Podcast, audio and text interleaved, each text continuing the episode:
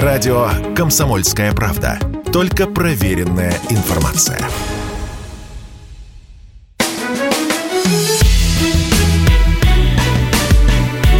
Бофт знает. Здравствуйте, друзья! В студии радио «Комсомольская правда» Иван Панкин и Георгий Бофт. На связи с нами известный журналист и политолог. Здравствуйте, Георгий Георгиевич. Здравствуйте. Вы, друзья, можете не только слушать нас, допустим, в радиоприемнике или через интернет, но и смотреть Можете смотреть на YouTube-канале «Радио Комсомольская правда» прямую видеотрансляцию. Георгий Георгиевич, кстати, давно хотел вас спросить, а почему у вас нет телеграмма своего, телеграм-канала? Чего это вы?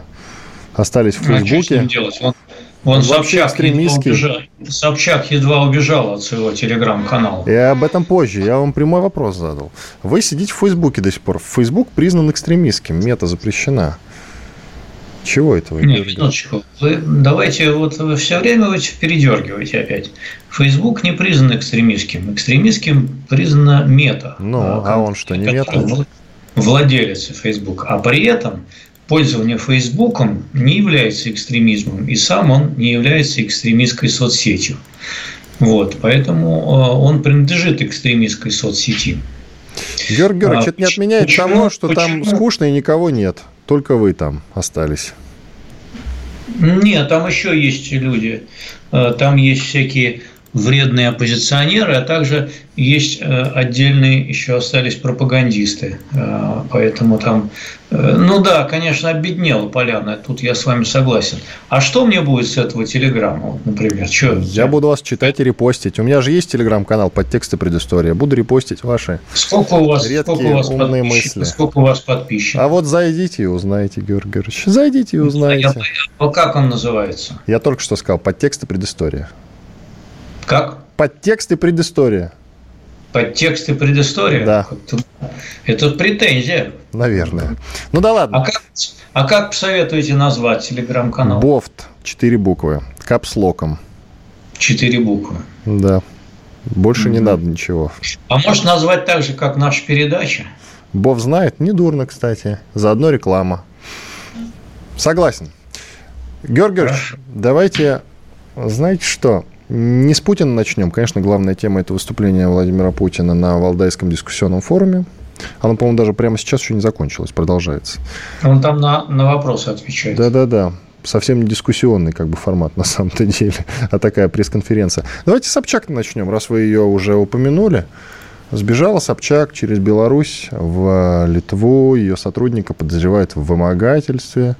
Она проходит по делу как подозреваемая. Но внезапно выясняется, что она как гражданка Израиля, хотя она до этого отрицала сам факт того, что у нее есть израильский паспорт, судя по всему, появился внезапно. И она через Беларусь спокойненько выезжает в Литву.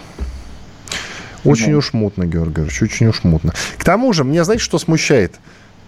Меня смущает, что Собчак посадили бы. Чего это она убежала? Вот недавно, когда было 85, 85-летие со дня рождения Собчака Анатолия, я делал спецпроект, там писатель Константинов, автор «Бандитского Петербурга», сказал очень интересную мысль. Э, что бы ни вытворяла Ксения Анатольевна, ей за это ничего не будет.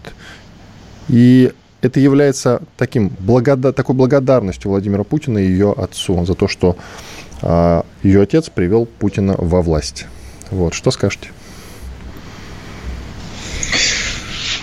А, тяжелый вопрос, потому что я вообще не знаю всей правды.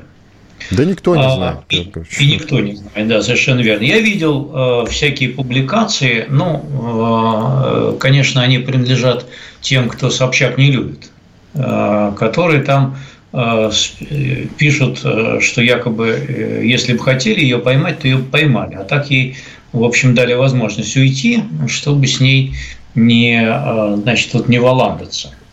А, потому что, ну, известны же методы спецслужб, как бы понятно, что я не думаю, что ее телефон, например, не прослушивался. Я думаю, что прослушивался. И я думаю, что отслеживался. Поэтому Э, мы не знаем всех подробностей, как это произошло. То, что у нее оказался израильский паспорт, ну, скорее всего, по мужу. Э, потому что, насколько я знаю, среди ее, э, так сказать, предков ни у Собчака, ни у Нарусовой никаких там еврейских корней, в общем, нет. У Собчака скорее польские есть корни, а у Нарусовой там, в общем, мордва. Поэтому мордва и евреи довольно далеки друг от друга по всем параметрам.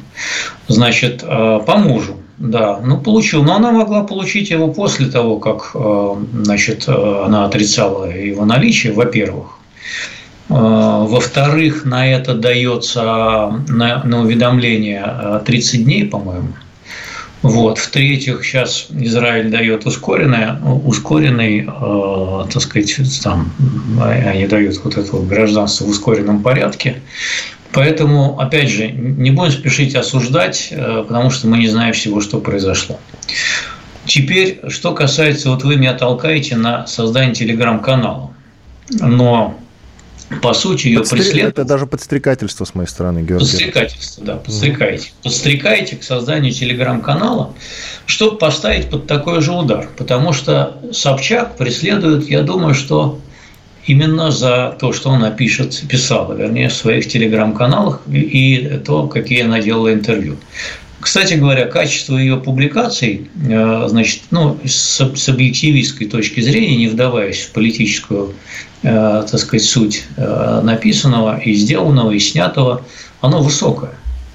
Она умная женщина, значит, и ее журналистские работы, они выполнены на достаточно высоком уровне. Теперь, что касается, так сказать, политической направленности, они, конечно, оппозиционные. При том, при всем, что, конечно, ее там э, многие сейчас поливают за то, что она была спойлером там, на выборах 2018 года, за то, что она вообще тайная путинистка, и так далее и тому подобное. Я не хочу в это вдаваться, потому что это все грязь. А, отношусь я к ней скорее нейтрально, чем положительно или отрицательно. Ну, может быть, даже нейтрально со знаком некоторым плюс. Именно потому, что я люблю умных людей, даже если они а, а, там, не совпадают со мной по политическим взглядам. Я их ценю. Вот, так вот, ее преследуют за то, что она э, пишет э, на самом деле. Э, и очень найдена в последнее время э, удобная формула для того, чтобы преследовать авторов телеграм-каналов. Называется вымогательство. Ну вот, вы меня подстрекаете на создание телеграм-канала. Хорошо, я его создам. Надо же как-то зарабатывать. Э, нельзя же это просто так вот бухтеть. Вы у Чемизова не вымогайте только ничего, Георгий Георгиевич, и все будет хорошо. Смотрите, смотрите, приходит а, какое-то э, рекламное агентство, да, и говорит, вот тебе реклама. И вы берете рекламу на телеграм-канале. А потом а, тот, кто давал вам рекламу, пишет донос, ну я очень упрощаю, конечно, схему, пишет донос и говорит, что а, эти деньги вы вымогали у него, потому что э, э, они были даны якобы за то, что вы там против э, этого рекламодателя не будете плохо писать, например, не будете его разоблачать и так далее. Понимаете? И все. И ты ничего не докажешь. А, опровергните меня, пожалуйста, вот как-нибудь. Георгиевич, да нет, не буду я опровергать ничего. Давайте я просто несколько вот фактов из того, что мы знаем, озвучу. Итак, Тверской суд Москвы арестовал коммерческого директора Ксении Собчак Кирилла Суханова и бывшего главред журнала «Татлер» Ариана Романовского, он же Кузьмин. Их обвиняют в вымогательстве 11 миллионов рублей у главы Ростеха Сергея Чемизова. Далее, внимание, вопрос. Причем тут Ксения Собчак? Кто мне ответит? Далее, еще один вопрос сразу в довесок. Что такое 11 миллионов рублей для Ксении Анатольевны Собчак? М? Кто мне скажет? Ну, Пустое смотрите, место. Давайте, давайте по порядку. Значит, 11 миллионов рублей – это мог быть рекламный контракт. Рекламный контракт мог быть э, такого содержания, там, за, э, так сказать, за позитивное освещение – или за отсутствие негатива. Ну, вот э, такая практика. Она сложилась не сегодня, не, не вчера, и не, а она сложилась позавчера, еще в 90-е годы. Более того, она существует не только у нас, но она существует во всем мире. Называется контекстная реклама. Скажем, если, э, если журнал «Бизнес Week», а я в свое время был главным редактором журнала «Бизнес Week Russia», значит, на короткое время. Значит, и вот, например, если журнал «Бизнес Week берет рекламу, скажем, какой-нибудь корпорации Toyota, то вряд ли он будет э, значит, э, разоблачать и мочить корпорацию Toyota и написать, что эта машина говно, значит, и менеджмент ее говно, и, и все, значит, э, CEO ее персонально большое говно самое в мире. Правильно? Но вот по этим меркам, которые мы тут с вами обсуждали, значит, их всех можно привлечь за вымогательство потому что скажут, что а, вы взяли рекламу, чтобы э, не нападать на них. Понимаете, это как тут замкнутый круг. Какой вот тут выход? И коммерческий директор занимается рекламными вопросами. Наверное, э, это может происходить в разной форме. Это может быть в культурной и приличной форме, а может, конечно, быть и в форме шантажа. Там очень трудно уловить разницу. Я знал журналистов и э, пиарщиков, которые именно э, брали, э, так сказать, именно шантажом. А, то есть они шантажировали корпорации, что дай денег, иначе мы о тебе напишем вот полное, так сказать, это и так далее. Поэтому вот. И у меня был случай в практике в одном журнале. Когда случай, мы... случай расскажете в следующей части, Георгий Георгиевич. Иван Панкин и Георгий Бов. Через две минуты продолжим. Оставайтесь с нами. Радио «Комсомольская правда». Никаких фейков, только правда.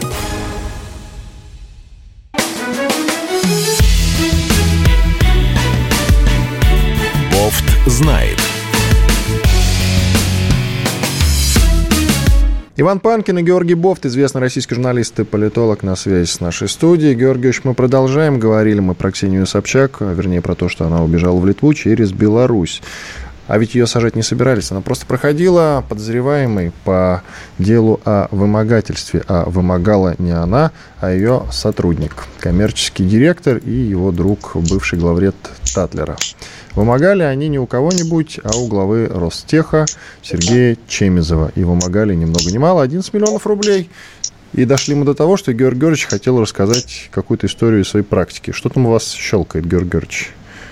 А, уже ничего. Это пистолет. пистолет. Это пистолет. Только не стреляйтесь, да. Георгий, я вас очень прошу. Все в порядке, да, смотрите, никто за вами не смотрите, придет. Смотрите, давай сделаем поправку. Значит, не надо утверждать, что они вымогали. Так я, а, слушайте, я же говорил, этого... Тверской суд Москвы арестовал коммерческого директора Ксении по Собчак, Суханова. По обвинению, да, по обвинению. Так, это недоказанное обвинение. Так, еще раз, я уже это говорил, повторяем. Тверской суд Москвы арестовал коммерческого директора Ксении Собчак Кирилла Суханова и бывшего главред журнал «Татлер» Ариана Романовского, он же Кузьмин. Их обвиняют в вымогательстве 11 мультов у главы Ростеха да, Чемизова. Все, Хорошо. еще, все проговорили, все честно. Хорошо.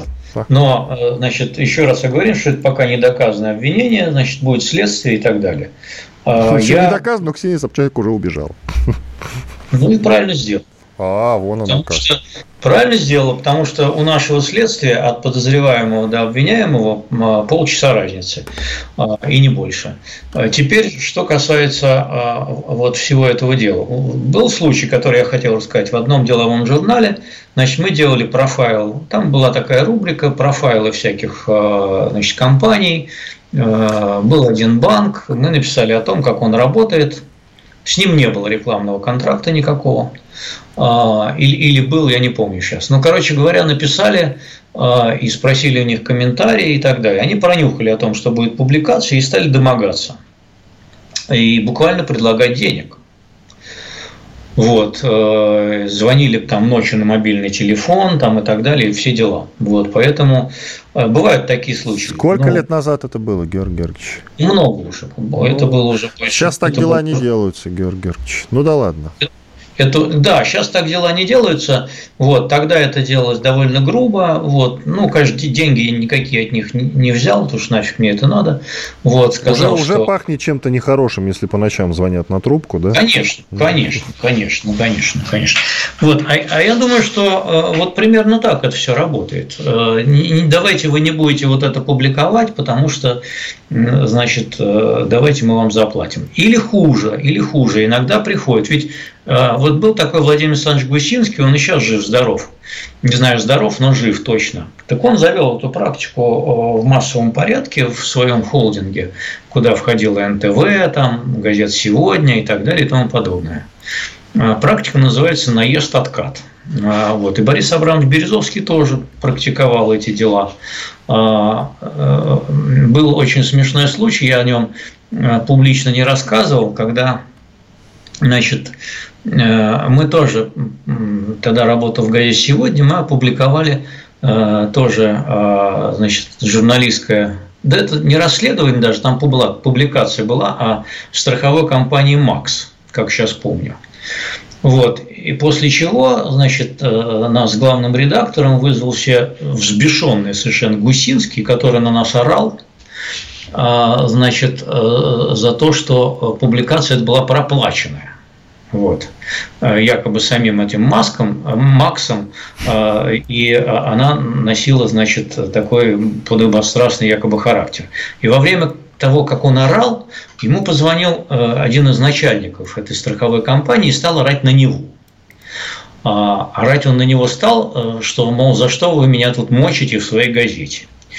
То есть, прям противоположной точки зрения. Наши крупные предприниматели, они же не верят, что публикации бывают просто так. Они же всегда считают, что кто-то проплатил, либо за, либо против.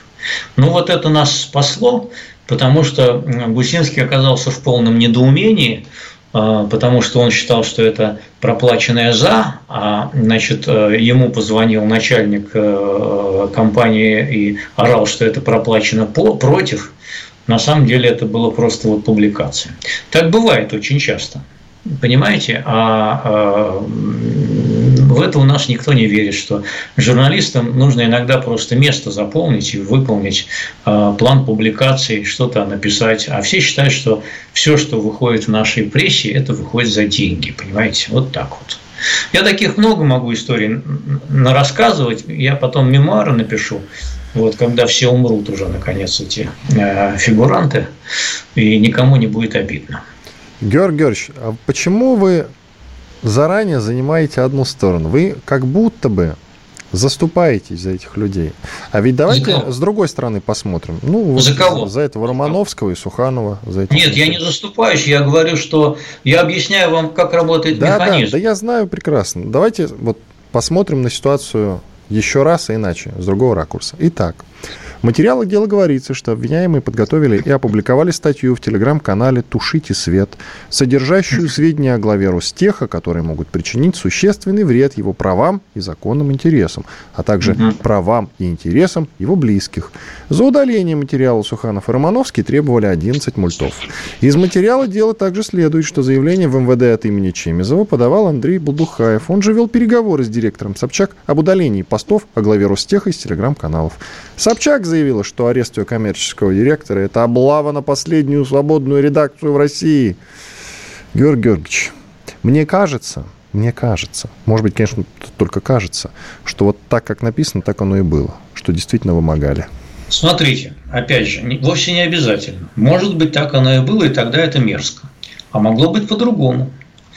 Могло быть так, что действительно опубликован вот такой материал, который э, разоблачает Чемезова. Кстати, почему не заняться, э, так сказать, расследованием того, что там написано? Почему-то это никому не приходит в голову. Раз, первый пункт. Да сейчас Втор... какая-нибудь медуза, признанная иноагентом, обязательно начнет. Э, хорошо. Значит, вот теперь всякое разоблачение, оно считается как бы антигосударственным или еще чего. Почему не заняться, почему не, не, не отреагировать методами прокурорского реагирования, например, параллельно? Ну, может быть, так, как вы рассказали, тогда это мерзко. Продолжаю. А мог быть иначе. Могло быть иначе. Вот написано то, что написано, что Чемезов такой, секой, пятый, десятый и так далее. После чего к пацанам приходят люди и говорят, значит, давайте мы вам, давайте мы вам дадим 11 миллионов, чтобы вы это удалили. Записывают разговор, те что-то там говорят, мямлят, там, нам, нам надо посоветоваться, там, то все, пятое, десятое, значит, а, и все. И тут их на этот момент забирают. Все. Может быть и так. Может быть, им деньги предлагали. Хорошо. А как вам такой вариант? Что Какой? Собчак вообще не была в курсе. Абсолютно. Ну, может быть. Может быть. А чего убежал? И такое может быть. И такое может быть. Иногда э, менеджеры от рекламы, я знаю, это полно таких случаев. Не хочу все рассказывать просто. Э, полно так. Менеджеры свои от рекламы играют собственные игры иногда, о которых не ставят в известие, в известность журналистский коллектив. Это иногда, я знаю тоже и такие издательские дома, где а, это две параллельные реальности. Потому что а, отдел рекламы или отдел пиара, они считают, что вообще все журналистские публикации, они должны быть подчинены только заработку. И пошли все в задницу, понимаете? И, это, и из-за этого была куча скандалов Понимаете, когда приходят люди из рекламы говорят, вы чего тут пишете, потому у нас с ними рекламный контракт, или у нас грозит с ними рекламный контракт, или мы с ним ведем переговоры. И вот это вот говно, извиняюсь за выражение, оно вечное. Понимаете? Часто приходят и, и говорят, зачем вы это сделали бесплатно. Да, да, или так говорят. Почему вы это сделали бесплатно? Мы собирались взять деньги. Таких историй куча, понимаете? Это а, две такие Э, единство и борьба противоположности. Вот Хорошо Ремчукову, он и владелец независимой газеты, и главный редактор. А если у него нет как бы, раздвоения личности и шизофрении, то я ему просто завидую, он счастливый человек. Вот. А чаще всего эти должности разделены, поэтому, конечно, могут играть и свои игры. А бывают еще игры, когда и журналисты начинают играть собственную свою игру. Я знаю немало грязных журналистов, которые берут взятки просто. Или брали взятки. Да, да, да, есть такое, Георгий Георгиевич, конечно же. Конечно. конечно. Не без этого. Заказу, и, и давайте вот называется, последний да. вопрос, и э, пусть Собчак счастливо живет в Израиле.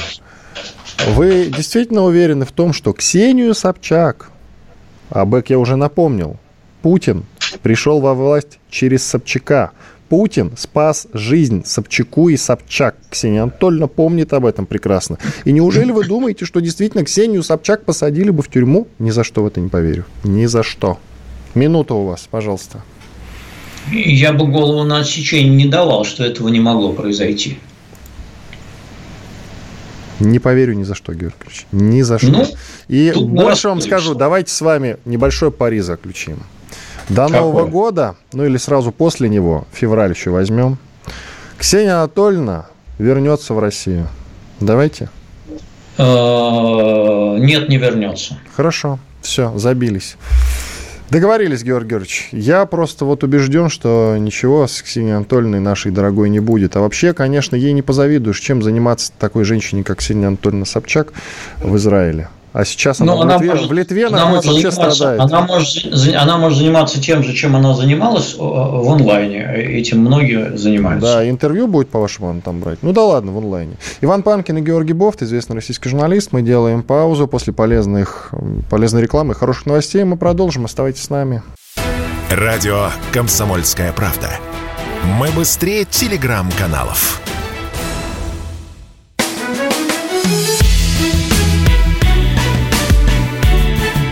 Знает. Иван Панкин и Георгий Бофт, известный российский журналист-политолог. Мы продолжаем. Но следующую получасовку мы уже посвятим, конечно, дискуссионному клубу «Валдай», на котором сегодня выступает Владимир Путин. Владимир Путин, по-моему, еще даже не закончил. Он отвечает на вопросы. Вообще, почему этот э, клуб называется дискуссионным? У него же формат пресс-конференции, ну, исходя из того, что я увидел. Сидят люди, задают вопросы, иностранные журналисты. Международный дискуссионный клуб. Да, совершенно верно. Э, уже пора его переименовать э, во что-нибудь другое. Я бывал туда раньше и ездил. Вот, а, значит, а сейчас, а, мне кажется, там никаких дискуссий не ведется. Там а, перешли к стилистике отчетных докладов в стиле партийных съездов. Вот. А в этом году, когда, конечно же, не приехало ни одного человека, который могли вот теоретически задать Путину хотя бы один острый вопрос, там, конечно же, никаких дискуссий быть не может. А я помню времена, когда ему задавали вопросы, которые его даже раздражали. Вот. А сейчас он вот чувствует себя вполне комфортно, как рыба в воде, потому что аудитория смотрит ему в рот, открыв э, свои рты от изумления и восхищения. Георг Георгиевич, э, вот даже э, в Ютьюбе в чатике пишут, дорогой Георг Георгиевич, как вы еще умудряетесь оставаться на плаву? Людмила Сандул вам пишет. Георг Георгиевич. Ну, я могу сказать, что говно не тонет, просто ответить на это, так сказать. Говно, и... я вас поправлю, извините, пожалуйста, Георгий Георгиевич. Да. Не, э, говно, может быть, и тонет. Я не проверял, но есть анекдот – когда Ельцин с Клинтоном поспорили, что Ельцин на Запорожце э, через болото-то проедет. Клинтон на своем лимузине не смог, утонул. А Ельцин на Запорожце проскочил. Клинтон спрашивает, как тебе удалось-то? Он говорит, а говно в говне не тонет. Mm-hmm. Да, есть такой анекдот. Ну, был раньше, когда анекдоты были на плаву еще. Дело в том, что если отвечать на этот вопрос серьезно, то я честно говоря, подустал от нынешней атмосферы в масс-медиа, конечно. И Прекрасная вопрос, атмосфера, я не понимаю, о чем говорит Георгий Георгиевич. Друзья, не слушайте его. Вопрос, вопрос наверное, правомерный. А, я довольно часто отказываюсь от а, многих а, эфиров и комментариев. Вот, поскольку вот «Комсомольская правда», еще радио «Комсомольская правда», еще со времен покойного Владимира Николаевича Сунгоркина э, завело правило давать э, э, значит, микрофон не только тем, кто такие, как Мардан, вот. Прекрасные, ну, хорошие, уважаемые люди вы имели в виду, наверняка. Да, мы, я считаю, что он даже приятелях, мы приятельствуем, мы здоровались, поздороваемся еще раз, когда будем на встрече. Нас связывает славное прошлое – газеты «Коммерсант». Вот, поэтому, но его политические взгляды я не могу никак разделять, просто даже не хочу давать оценки, а он не разделяет мои. Но, тем не менее, вот мы выступаем на одном радио. А от других я отказываюсь, потому что они хотят не весь чего. А, ну, давайте да, уже, на... давайте про пресс-конференцию, Георгиевич, уже. Давайте. Да. Итак, Путин отменил плановые проверки бизнеса на 2023 год. Ну что, мы в гору прем, а вы тут критикуете власть. Мне кажется, это 155-я отмена плановых проверок бизнеса. Тем более, за, тем более. За, за, время, за время президентства Владимира Путина. Значит, а, это, к сожалению, а, это шаг в правильном направлении, да. Но это не решение всей проблемы, поскольку а, еще когда омбудсменом был Титов, он подсчитал, что вместо плановых – проверок, проверок а, а, в, десятки раз возросло, возросло количество внеплановых проверок. А, вот. И поводов для проверки можно устроить э, всякое множество. Ну, например, можно провести проверку под угрозой, под предлогом наличия угрозы безопасности и здоровью граждан. Ну вот, если это связано со сферой услуг, то это может быть все что угодно пожарники, пожарные могут прийти, там, санитары, налоговые, ну, мало ли кто может прийти, понимаете, это, сказать, плановые проверки – это такая, разлили малину. А внеплановые проверки их количество резко возросло. А на самом деле ключевой вопрос ведь не в этом. Ключевой вопрос в том, что у нас отсутствует гражданский контроль над силовой корпорацией, и все. И об этом наш президент, к сожалению, говорить не хочет потому что эту проблему он решить не может. Ну, подождите, Георгий Георгиевич, не все сразу решается, и этот вопрос тоже. Разве нет? Все постепенно. Ну, для, этого, прям вот для, этого должен, для этого должен быть немножко другой парламент, который должен иметь свою точку зрения и э, смелость э, где-то, так сказать, э, критиковать исполнительную власть, надзирать за ней, выступать против нее. А на наш парламент это нечто другое. Не будем тут говорить, что именно. Мишустин очень хороший пример, вот что мы скажем. Мишустин действительно эффективный технократ. Да, я совершенно согласен. Мишустин, мне нравится премьер Мишустин. Ну вот, а да. а парламент вам не нравится. Вас не поймешь, Георгий Георгиевич. Честно а парламент мне не нравится. Парламент мне не нравится, потому что он не выполняет основные функции парламента. Он штампует его можно совершенно спокойно распустить. И все законы издавать силами правительства и президентской администрации. И все. По сути, это и происходит. Они спускают какую-то инициативу, а те ее проштамповывают. И все. Больше ничего не происходит.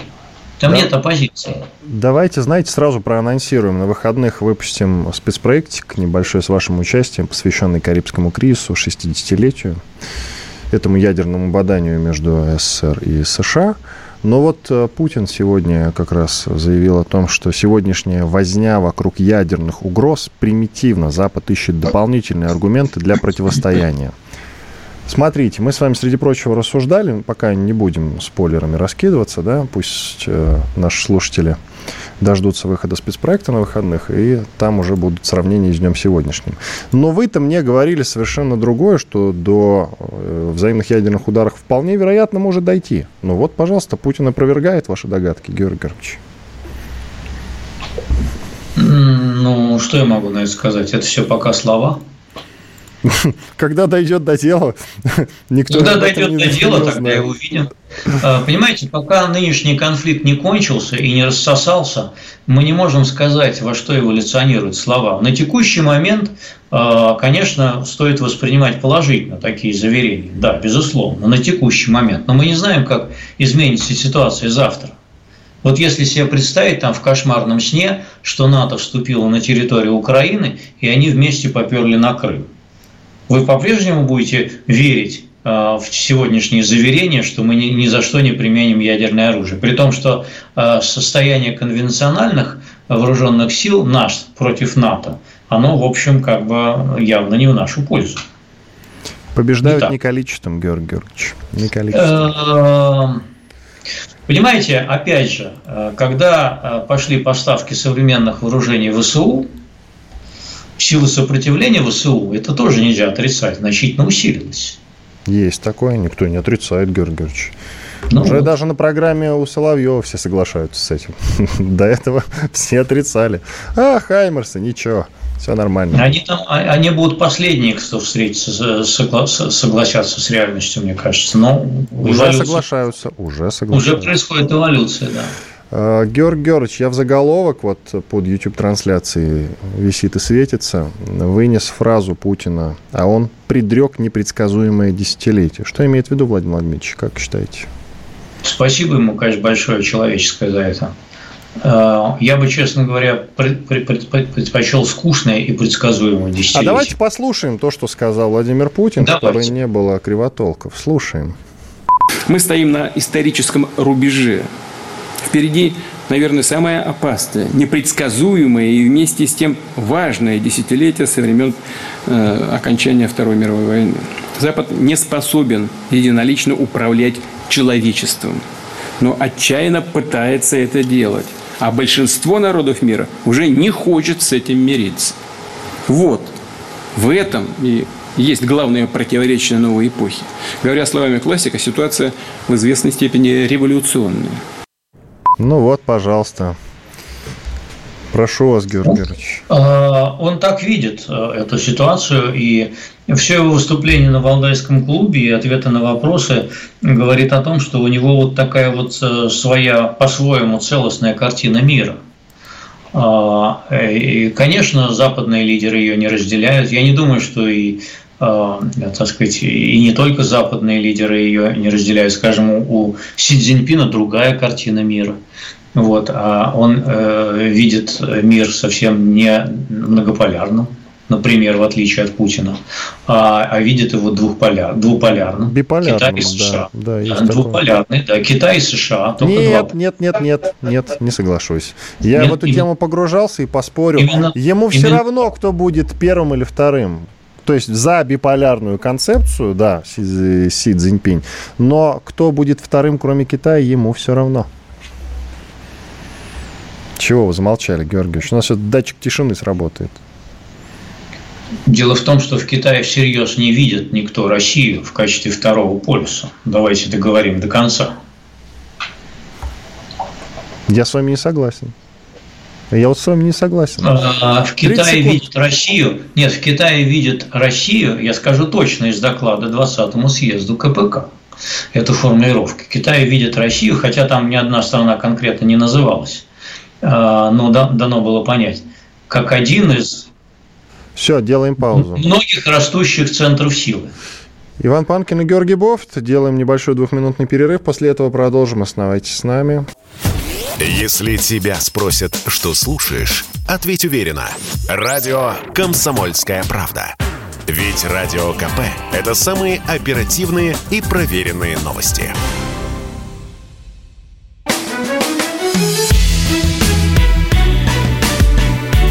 Бофт знает. Иван Панкин и Георгий Бофт, известный российский журналист и политолог. Мы продолжаем, а обсуждаем мы выступление, которое еще прямо сейчас, если судить, выступление Владимира Путина на международном дискуссионном форуме в Алдайском. Среди прочего, Владимир Путин поддерживает присоединение Саудовской Аравии к э, БРИКС. В состав БРИКС входит, если мне память не изменяет, тот самый Китай, о котором мы говорили в самом конце прошлой части, Россия, Бразилия и, по-моему, Южная Африка. Вот такой набор. И Владимир. Путин... Что? Индия. А, да, точно, еще Индия. Так вот, и, может быть, Саудовская Аравия присоединится. Как думаете, присоединится? К тому же Россия ну, поддерживает. А что, а, что это, а что ей не присоединиться? Это достаточно рыхлое объединение, оно не является в классическом виде международной организацией, но э, некие консультативные функции и некие так сказать, координационные функции общеполитического и общеэкономического характера это объединение выполняет. Э, там ставились довольно амбициозные задачи, но мне сейчас кажется, что пока рано говорить о том, что они будут выполнены, об общей валюте, там, о еще какой-то значит, э, такой э, богоспасаемой мечте. Но э, пока идет военный конфликт на Украине, этого ничего не будет. Надо, чтобы пыль осела. Сейчас трудно вести разговор о каком-то таком, так сказать, конструктивном форматировании, поскольку не закончилось переформатирование. В этом плане, конечно, я согласен с Путиным, что нас ждет непредсказуемое десятилетие. Чего я, конечно, чему я, конечно, не очень рад, могу вам сказать. Я предпочел предсказуемое десятилетие.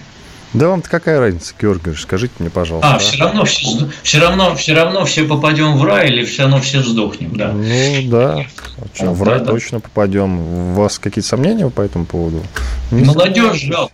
Молодежь жалко, молодежь жалко. Потому что есть же известная поговорка, не дай бог жить в эпоху перемен. Это китайская поговорка, не наша. Так что не будем ее применять. Мы не китайцы, а китайцы не мы. Мы не рыбы, рыбы небо. Вот по тому же формату. Идем дальше, Георгий Георгиевич. Смотрите, у Саудовской Аравии, что нам выгодно, сейчас расстроенные отношения с Соединенными Штатами Америки. Они по нефти не могут договориться, и есть даже причины предполагать, что саудиты-то на нашей стороне вроде как, нет? Они на своей стороне, прежде всего. А, там во многом личностный конфликт между а, наследным принцем а, Мухаммедом бен Салманом и Байденом. Они не сошлись характерами. А, Байден явно перегнул палку, когда а, так сказать, была история с убийством и расчленением журналиста Хашоги. А, он произнес много гневных слов в адрес нынешнего наследного принца, и тот ему это не простил, будучи человеком амбициозным, судя по всему, обидчивым. А главное, восточным. И а по, главное, восточным. И посему обидчивым, да. Вот. Э, я думаю, что американцы поступили довольно бесцеремонно и хамовато в данном случае, не поняв, что Восток – дело тонкое. Поэтому Бин Салман откровенно говорит, что он предпочел бы иметь дело с Трампом. И, кстати, во времена Трампа отношения были очень хорошие. Они заключали многомиллиардные контракты, сделки, торговля шла пучком. Все было хорошо с демократами не очень. Но еще и потому, что Демократическая партия США, она традиционно э, уделяет такое значительное внимание э, концепции прав человека в ее западном, конечно, понимании. Э, ну и тут ничего общего, конечно, Саудовской Аравией быть не может. А что касается того, что они на нашей стороне, посмотрим. Они, так сказать, отчасти на нашей стороне, пока мы, вот, пользуясь словами Никиты Сергеевича Хрущева э, пытаемся засунуть ежа в штаны Америки. А, но при этом а, э, они заинтересованы в поддержке высоких цен на нефть, конечно. А, и достигнув ранее пределов э, нефтедобычи, они сейчас обладают достаточно большим потенциалом, снизив немножко свою добычу, они обладают сейчас достаточно большим потенциалом чтобы вновь ее нарастить, если понадобится, опять же, сбить цены на нефть. Скажем, придет там какой-нибудь новый республиканец типа Трампа, или там Трамп вернется, и они поступят именно таким образом. Но от высоких цен на нефть заходит, зависит бюджетные доходы. Зачем же мы так, в принципе, снижать-то их? Ну, зря вы, кстати, скептически относитесь к тому, что совсем расстроенные отношения-то у саудитов с американцами. Они не испортились даже после 11 сентября, я напоминаю. А ведь в тех самых самолетах было больше всего среди террористов именно саудитов. Вот что любопытно. Но вот как-то контракты победили. Контракты победили. Далее, интересное заявление, на котором я акцентировал свое внимание Владимира Путина. США нечего предложить миру, кроме своего доминирования. А ведь это действительно так. А что еще США может миру предложить? США миру достаточно много уже предложили. Что именно? Фильмы от Марвел? Достаточно, достаточно посмотреть на долю э, научно-технических всяких патентов, открытий, технологий, а, которые имеют происхождение именно США. А в Китае уже даже, по-моему, это число выше, чем у американцев, кстати говоря. Статистика. Все современные технологии. Китай, Китай очень э, ловко научился клепать патенты, которые носят вторичный характер. А, все современные технологии, в принципе, имеют своим, ну, не все, конечно, но большинство современных технологий имеют своим происхождением коллективный Запад и, прежде всего, США. А современная фармацевтика – это, прежде всего, американские корпорации. А интернет, значит, компьютерные технологии, чипы – это американские технологии. Значит, массовая культура, которая многим не нравится – но, тем не менее, если говорить о том, что ничего не предложили, Голливуд и массовая культура – это вот они предложили миру. А это может не нравиться, это может нравиться, но говорить, что они этого не предложили, это не так. А фастфуд тоже придумали американцы. Ну и можно, можно дальше много чего перечислять. Ну, кино, прямо скажем, без их кино мы как-то пережили. Ну да, да, конечно. Нет, я, я же не говорю, что там мы же не, не обсуждаем качество. В последнее время, мне кажется, Голливуд вообще одно говно снимает. Я Это правда. Э, видел только буквально считанные фильмы. А можем с вами сделать какую-нибудь передачу про кино еще. Можем, Георгий у нас ну, с вами столько, фильмы, столько всего в планах на самом деле. Да, считанные, считанные фильмы, которые ну, сняли, э, так сказать, на, на приличном уровне. А так в основном действительно совершенно упал уровень. Э, я не буду обсуждать там нашего кинематографа. Я говорю, что вот э, раньше Голливуд это был действительно такой вот сам совсем супер-пупер, а сейчас, ну, трудно вспомнить шедевр, хоть один за последние три года снятый. Про доллар нельзя не сказать. Используя доллар как оружие, Запад дискредитировал идею резервной валютной системы, сказал Путин. А, Бофт в недоумении сразу. Нет, ну как для, для нас дискредитировал, да. Да для а, многих а, дискредитировал. Многие уже кого? начали обменивать доллары-то, Георгий. Зря вы, зря вы. А, статус Стоп. доллара вообще падает. Это как бы известная тенденция.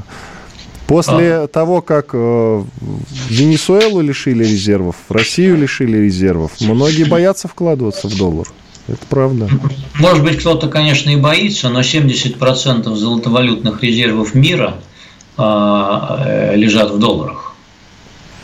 Но я же сказал, вот. что постепенно люди действительно уходят от доллара. Это же действительно так.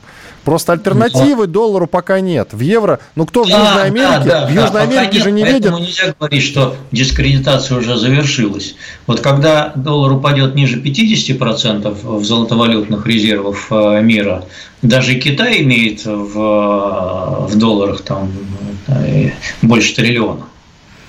Для него вот доллар не дискредитирован, понимаете?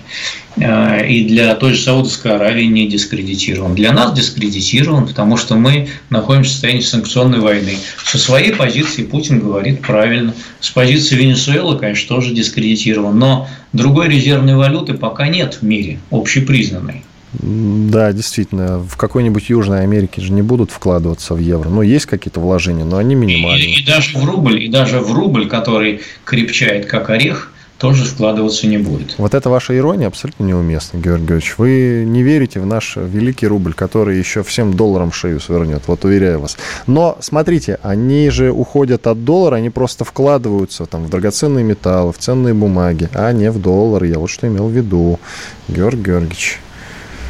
Да никто не уходит от доллара. Он поэтому и окреп сейчас в последние месяцы по отношению к тому же евро, потому что не, не, от него не уходит, а в него приходит.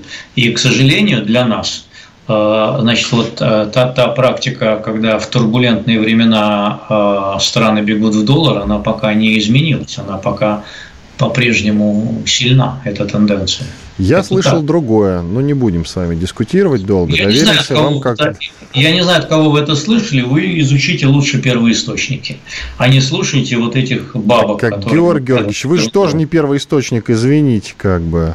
Давайте, ладно, в финале у нас минута. Вот э, два заявления будет как э, кофе три в одном пусть. Россия не считала и не считает себя врагом Запада. Россия не бросает вызов элитам Запада. Мы не собираемся становиться гегемоном. Прошу вас. Ну, хорошо, что Путин это сказал. Что, хорошо, что Путин это сказал, что мы не собираемся становиться врагом Запада, но э, нам еще предстоит проделать большую работу для того, чтобы э, исправить то, что сейчас э, произошло. И пока мы к этой работе не готовы, и Запад к этой работе не готов. Прежде всего, необходимо, чтобы закончился военный конфликт на Украине, а потом мы будем уже расчищать эти завалы на новых условиях. Иван Панкин и Георгий Бофт были здесь, остались, как всегда, довольны. До свидания и спасибо. Бофт знает.